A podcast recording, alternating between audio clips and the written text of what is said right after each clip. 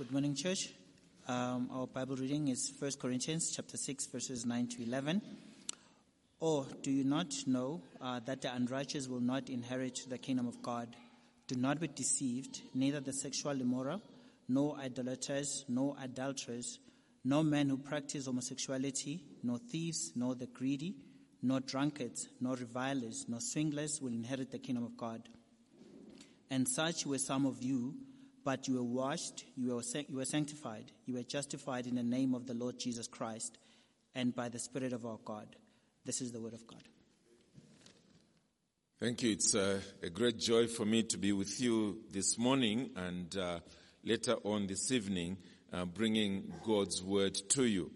As you've already heard from uh, Martin, um, as I was praying about what it is I should share with you on uh, this Lord's Day, especially as I was told that I would be speaking uh, both morning and evening, I thought I could handle two sides of um, God's saving work, the salvation that we enjoy in the Lord Jesus Christ.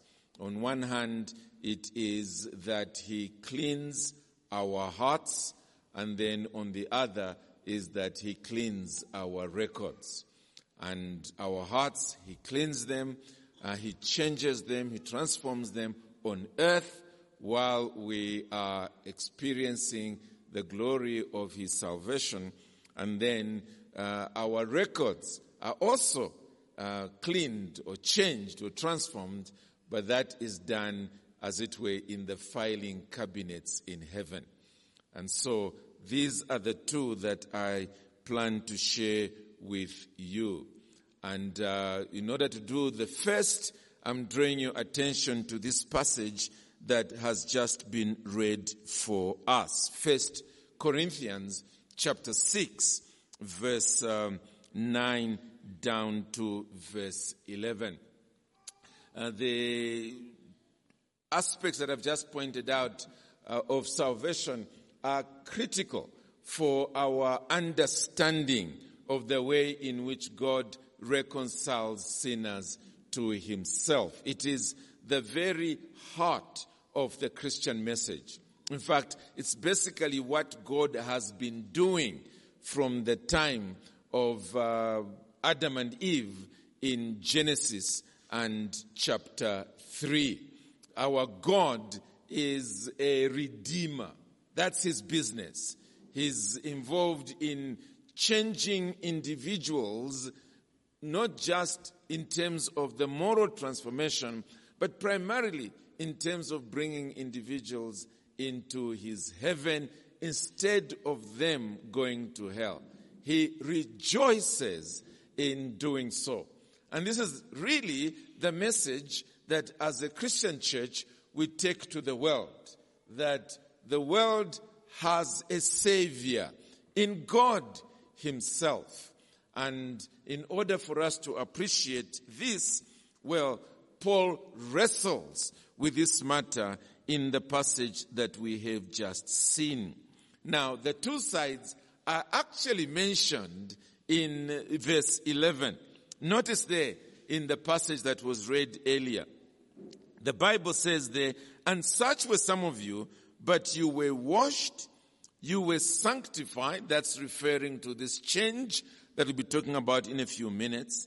And then he says, "And you were justified in the name of the Lord Jesus Christ." And that is now referring to the cleaning up of our record in heaven. And finally, he comes back to who does the washing and the sanctifying when he says, "And by the Spirit of our God." So I hope as you share the gospel, you share these two truths, because they are an essential ingredient of our salvation. Well, why did Paul deal with it in this letter? Uh, those of you who are familiar with uh, the Book of Acts will know that Paul was involved in the planting of the church in, in Corinth. And therefore, it was a church that was very dear to his own heart. He speaks about it in chapter one uh, chapter two and chapter three, how he had been, he had gone there determined to know nothing among them but Jesus Christ and him crucified. He speaks about the way in which, although the Jews were demanding miraculous signs and the Greeks were seeking wisdom, he said he was committed to simply preaching Christ and him crucified. And he says there in chapter one of this book that uh, Christ was the power of God and the wisdom of God. In other words, Jesus Christ changed the lives of these Corinthians. However, between the work that he did and the time that he was writing this letter, morally speaking, the church had begun to allow immoral behavior among their members and living even with that. And so we notice that Paul addresses this at the beginning of chapter five. Look at what he says there in First Corinthians chapter five. He says, it is actually reported that there is sexual immorality among you, and of a kind that is not tolerated even among pagans. And he uses an example of that when he says, for a man has his father's wife. He even then goes on to speak about the attitude that they had as a church towards this. He says there in verse two, and you are arrogant. Ought you not rather to mourn? So it was something they began to live with, uh, within their own midst. And, and Paul is saying, no, that's, that's, that's not Christianity. In, in the Christian faith, there's supposed to be a moral transformation. And he comes back to this in verse nine. He says there, I wrote to you in my letter not to associate with sexually immoral people. And then he quickly qualifies that and says, not at all meaning the sexually immoral of this world. And he adds to that list to the greedy, swindlers, idolaters, and so on, and says that's impossible because if you're to do that, you need to go out of the world. In other words, individuals who are unconverted are sinners, and they might be sinners in one way or the other. We are not to run away from them or shun them. We are supposed to get into their lives in order to win them to Christ. We are to, as it were, love them into the kingdom. But then he says in verse eleven, but now I'm writing to you, I'm now being very specific about the category I had in mind.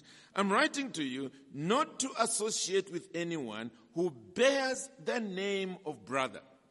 In other words, someone now who is claiming that Jesus has saved me. But look at the way he's living. If he is guilty of sexual immorality or greed or is an idolater, reviler, drunkard or swindler. And then he says, with such a one, do not even eat. Okay, so the point there is it, it's, it's important to drive home the lesson to everybody who claims to be a Christian, that God, in fact, saves sinners. And if you are still in sin, then you are not yet saved. We ought to speak in these terms, that God not only saves us from the hell to which sin takes us, he saves us from the sin that takes us to hell. That's a full job. And for that, we ought to be most grateful. Well, clearly, the Apostle Paul comes back to this issue in chapter six, verse nine to verse eleven. How does he tackle it? First of all, it is by making the assertion in question form that the righteous, the unrighteous rather, will not enter heaven. Look at the way he puts it there in verse nine. Or do you not know that the unrighteous will not inherit the kingdom of God? He's obviously expecting the answer to be yes. And I think it's important for us to come to terms with this reality. Why is that the case? Why should it be so? The answer is simply because of the kind of God who is there. God is holy. He is worshipped in heaven as holy, holy, holy is the Lord God Almighty. And what that simply means is that by very nature, he abhors sin. He hates sin. He will have nothing to do with sin in that sense. That it, it, it's, it, it's the same way in which you cannot mix oil and water. You can't mix light and darkness. It's the same with God. The moment you, you, you have sin in that place, God is not there. The moment you have God in that place, sin is not there. And therefore, since he is in heaven, sin cannot dwell there. He has to deal with it so that unrighteousness does not come into his presence. But it's not just his nature. It's the fact that he has shown it across history. The account of Adam and Eve in the Garden of Eden in Genesis chapter three, you remember that the moment they sinned, God banished them out of the Garden of Eden. Why? They could not dwell with him. He could not dwell with them, and hence the punishment that they were given. Or by the time we're reaching chapter six, seven, eight, and nine of the book of Genesis, God is grieved by the continuing life of sin in the human race. And as a result of that, he sends the flood to destroy all except righteous Noah and his family and the, the animals and birds and so on, the other creatures. But that's God. It's his very nature.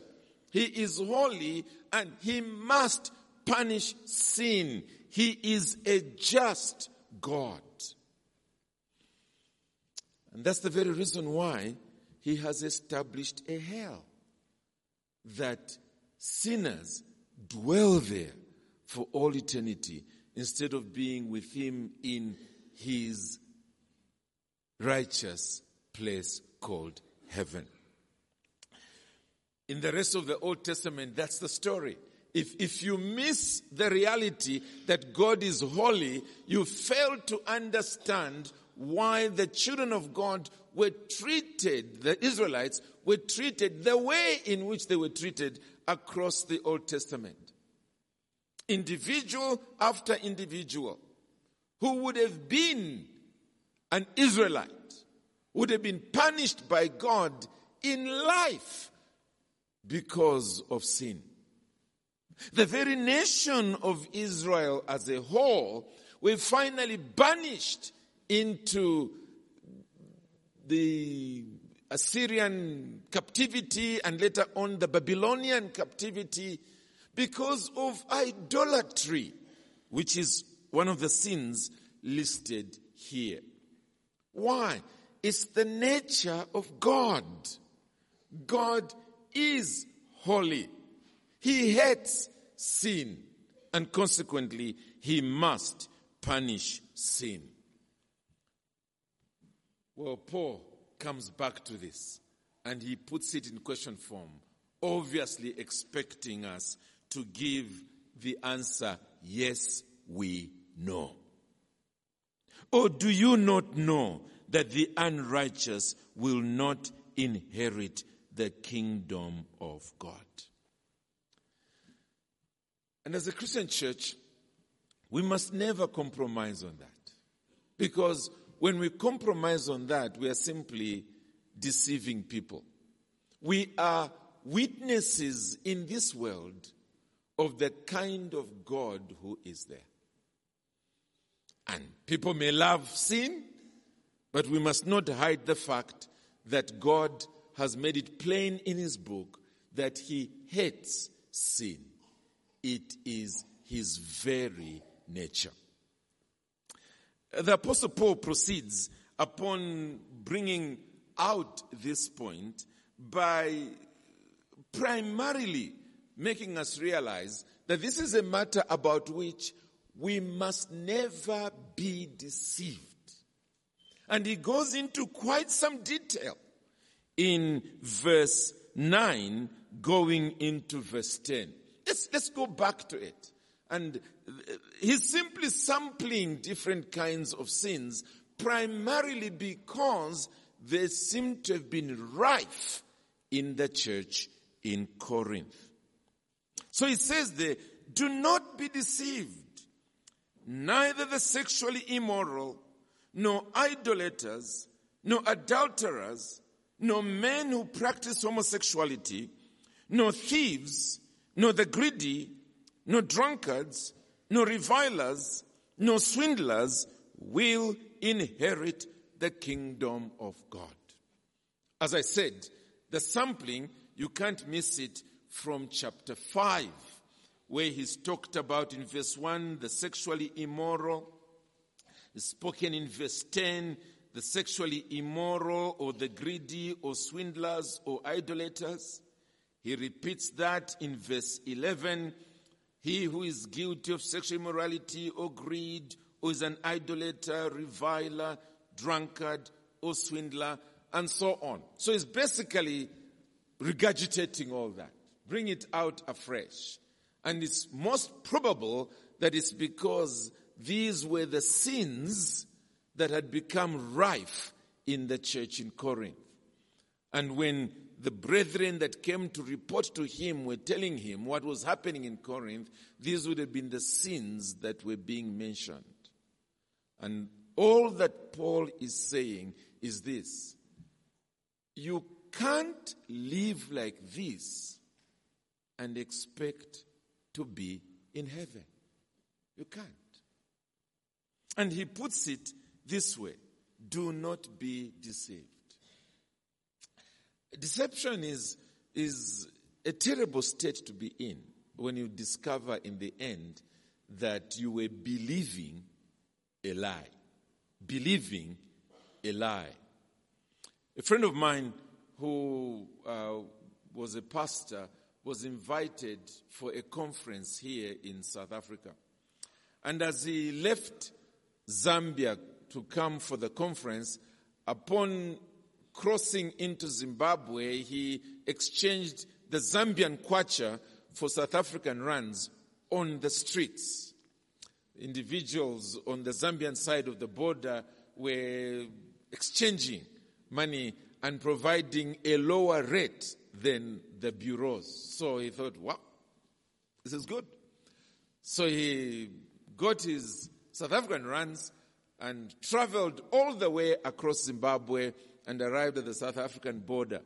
And as he was about to pay there to come in, the person on the other side of the till said, no, this is uh, a counterfeit rand. So he produced some more, it was counterfeit. Produced more, counterfeit. Actually, all the rands he had were counterfeit. And so he borrowed money from others that were traveling to South Africa and made his way back home. Thankfully, a year later, same conference, he came. This time. yeah, yeah. They say once bitten, twice shy, don't they? Uh, he, he got runs from the bureau. Okay, doesn't matter how low your exchange rate might be. He went into the bureau and uh, found himself in South Africa and attended the conference. But I've never forgotten how he was really beating himself for what happened. That he had gone all the way, just about to enter into South Africa, when he had to go back because he had been deceived. Now, thankfully, with respect to conferences, there is another one coming the following year.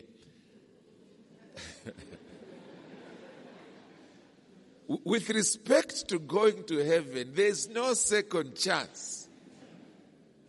You can't arrive on your deathbed, die, find out on the other side that actually you were not saved. You were not a true Christian. And then say, okay, let me head back. I'll do it the right way around now. It's, it's too late.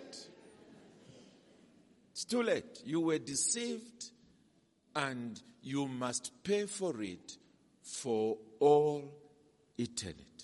All eternity. That's tragic. Tragic. And what Paul is saying here is, let's make sure we don't allow this kind of deceit to reduce us to being victims.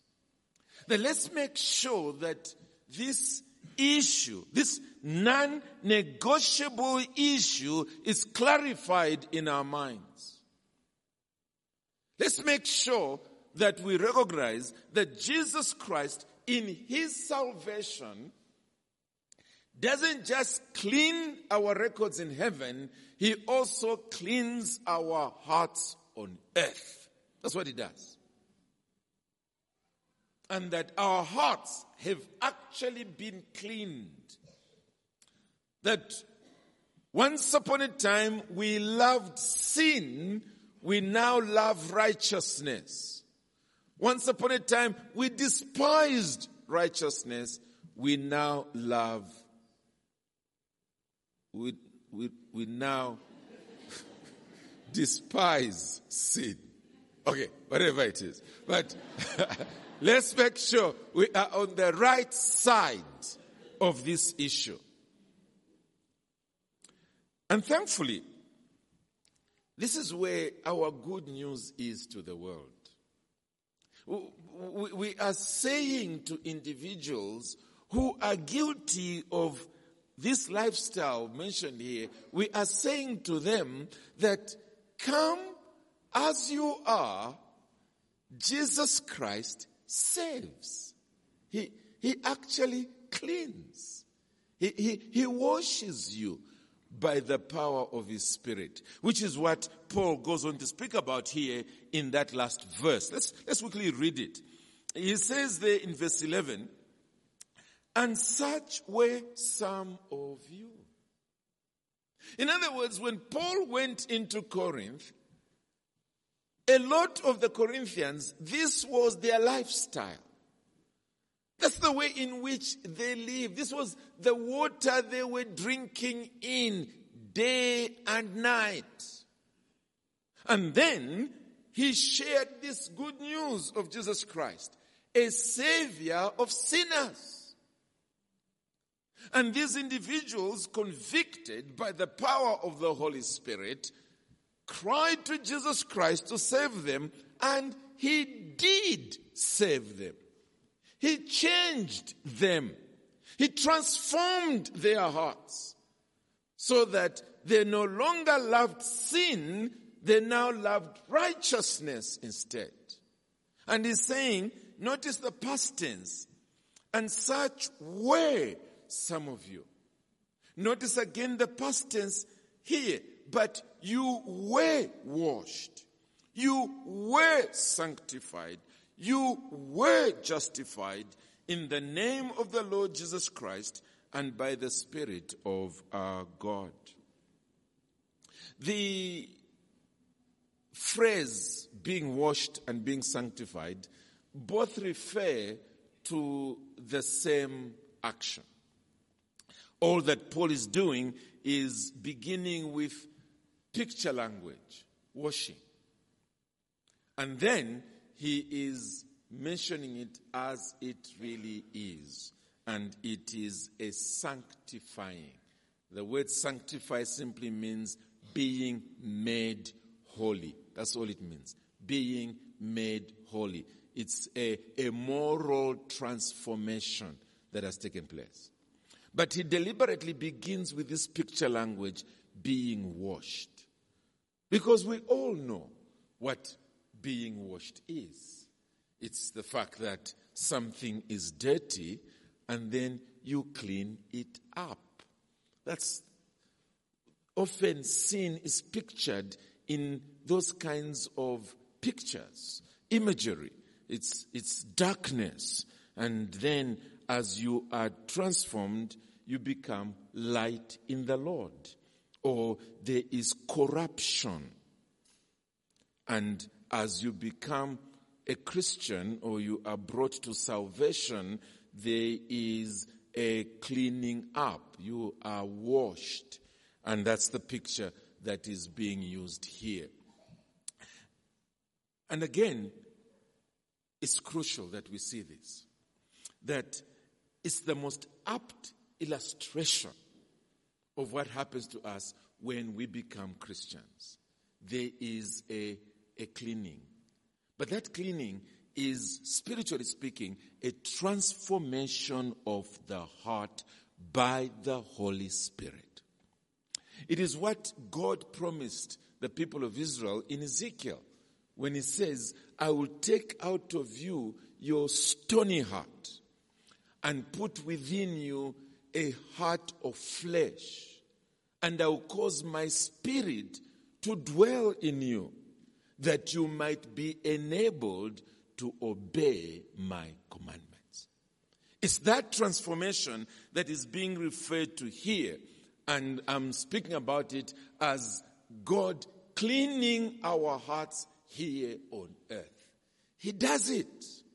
He changes us from the inside out.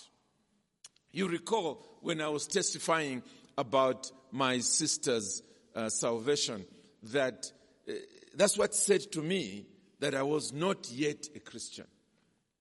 We grew up together. We're in the same home. Now, I came back to Dad's home after she had been back a few months, and I found a completely transformed sister. We were going through a very difficult time in the family. Since my mom died, Dad had become an alcoholic, and anything that could be turned into alcohol disappeared. It was like locusts had passed through the house.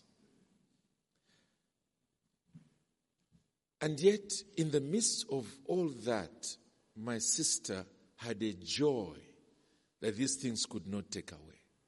Should be singing Amazing Grace. How sweet the sound that saved a wretch like me. I once was lost, but now I'm found. Was blind, but now I see. With joy. The way in which was handling me, you know, sibling wars. Previously, I would drive her nuts. But now, it was like water off a duck's back. She would just shrug, and that's it. I thought, if that's what it means to be a Christian, I'm not a Christian. She loved to read her Bible. She loved to pray. She was wo- godliness walking on two feet. While I was still up to mischief and sin and wickedness and evil. And I knew, if that's what it means to be a Christian, I need to get back to the drawing board. The Lord must save me. Well, thankfully, after three months of struggling, I got on my knees at the end of myself and simply say, Jesus, you saved my sister. Please save me too. This washing is not outward, it's inward. It's the changing of the heart. Remember, it's the changing of the heart. On the outward, on the outside, it's still you with all your wrinkles and everything else. That's you. But it's the inside that is changed. I like to use the picture of a, a pig and a cat.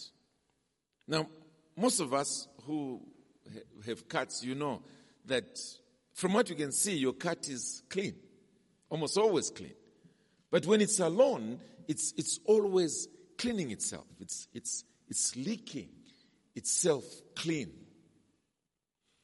Whereas a pig, wash it as much as you want, the moment it just sees a pool of muddy, dirty water, in its heart, it goes, hooray!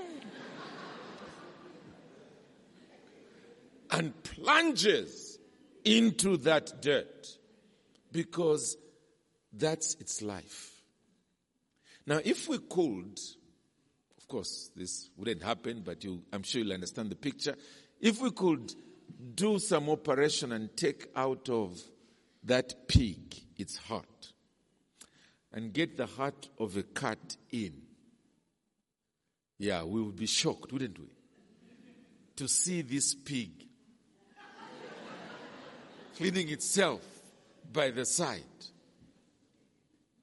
But friends, that's exactly what God has done to us. By removing that stony heart, that heart that loves sin, and putting in us a new heart, a heart that loves righteousness.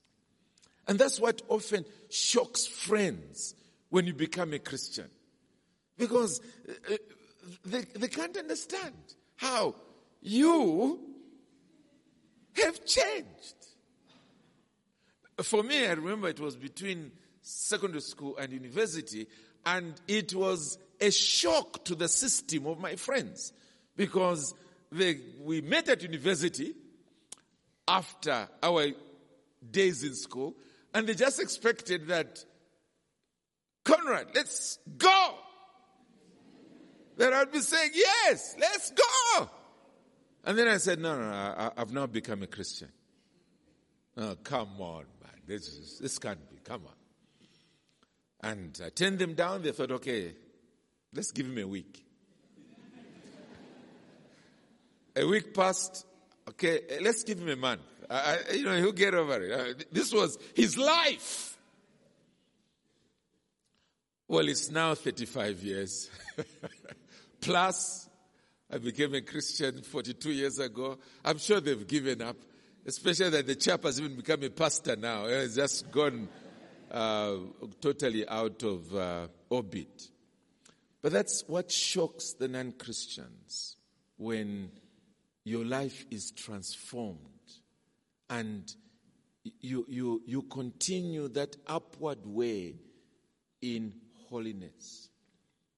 And especially if your conversion takes place after you marry and your spouse sees this change and says, well, uh, whatever that preacher did to him, he will get over it shortly. You know. And then no. You, you continue. And you're going from strength to strength. And that's what finally wins the spouse to Christ.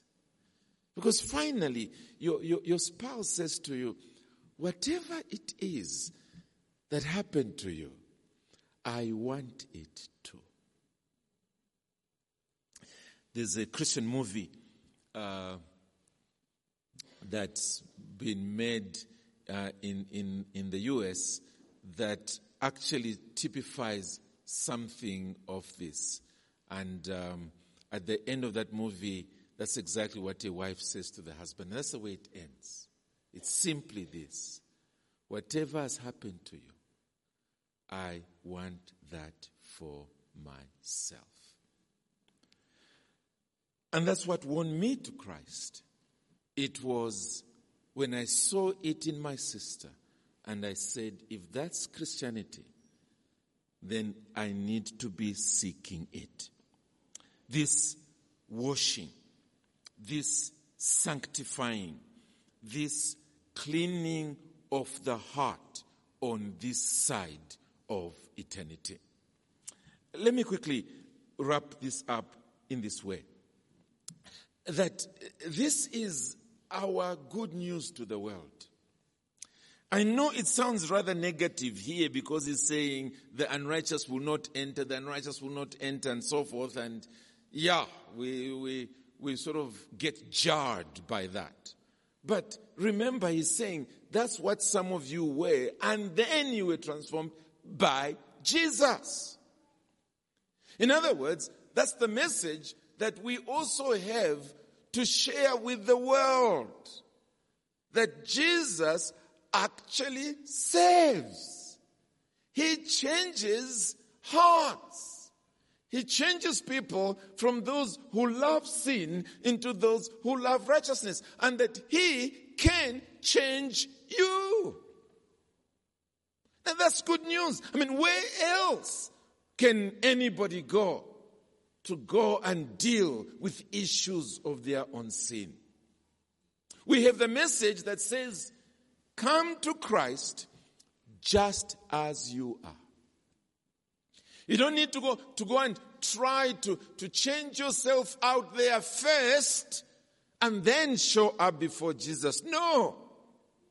Come just as you are, with all your weaknesses, all your failures, all your sins. Come to him and he will clean you up. That's the world's best news.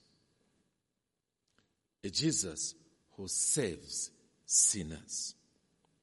But then secondly, it is this, that those of us who may have professed faith in Christ, have all along thought we were Christians, but then he found that we actually still love sin. We still love our sin, whatever the sin might be. Instead of us becoming hypocrites, living one life when we are with Christians in the open, and then living another life behind closed doors in the darkness, there's no need to do that. Why waste your life that way when you have a, a Savior who saves sinners? Come to him and let him save you now. Let him change your life now. Let him turn you into a real Christian. It's like the way it is back home. Often when people greet me, how are you? I... I Inevitably, without thinking, I always say, fine, and you? You know, I just don't even think about it. But when the person asking me is a medical doctor, says, how are you? I sort of pause. You see, because now I've got somebody who, if I'm not well, can do something about it. So I pause and I, actually, you know, uh, for the last two nights I've been struggling with sleep, you know. Because he's a doctor now. This isn't just a hi, hi. He, he could change my life for the better. Well, it's the same with Christ. Why continue in hidden sin? Why? When he's the great physician who fixes hearts. Why? Go to him. Tell him the truth. That this is the way I've been living. You know, Lord, this is the way I've been living. And I've heard that you clean hearts. You, you make sinful hearts holy. Now, I bring my heart to you. Clean me. Change me. Transform me. Make me a person who will truly, truly, truly love righteousness and godliness and holiness, because you've changed me from the inside. Jesus, you are a savior. Save me now. Won't you do that? And won't you do that today? Let's pray. Our Father in heaven, thank you that we can know on this side of eternity that we, we are Christians, that our destination has changed, because through your Son and through your Spirit, you save sinners. You change us from the inside out, that we might indeed seek after holiness. For without holiness, no man shall see the Lord. O God, by your Holy Spirit, take this truth and burn it into our hearts and our lives, so that we do not content ourselves with living in sin and then thinking that somehow we will find ourselves in heaven. Lord, by your Holy Spirit, bring us to the foot of the cross. Bring us to your Son, that we might experience real salvation. For Jesus' sake we pray. Amen.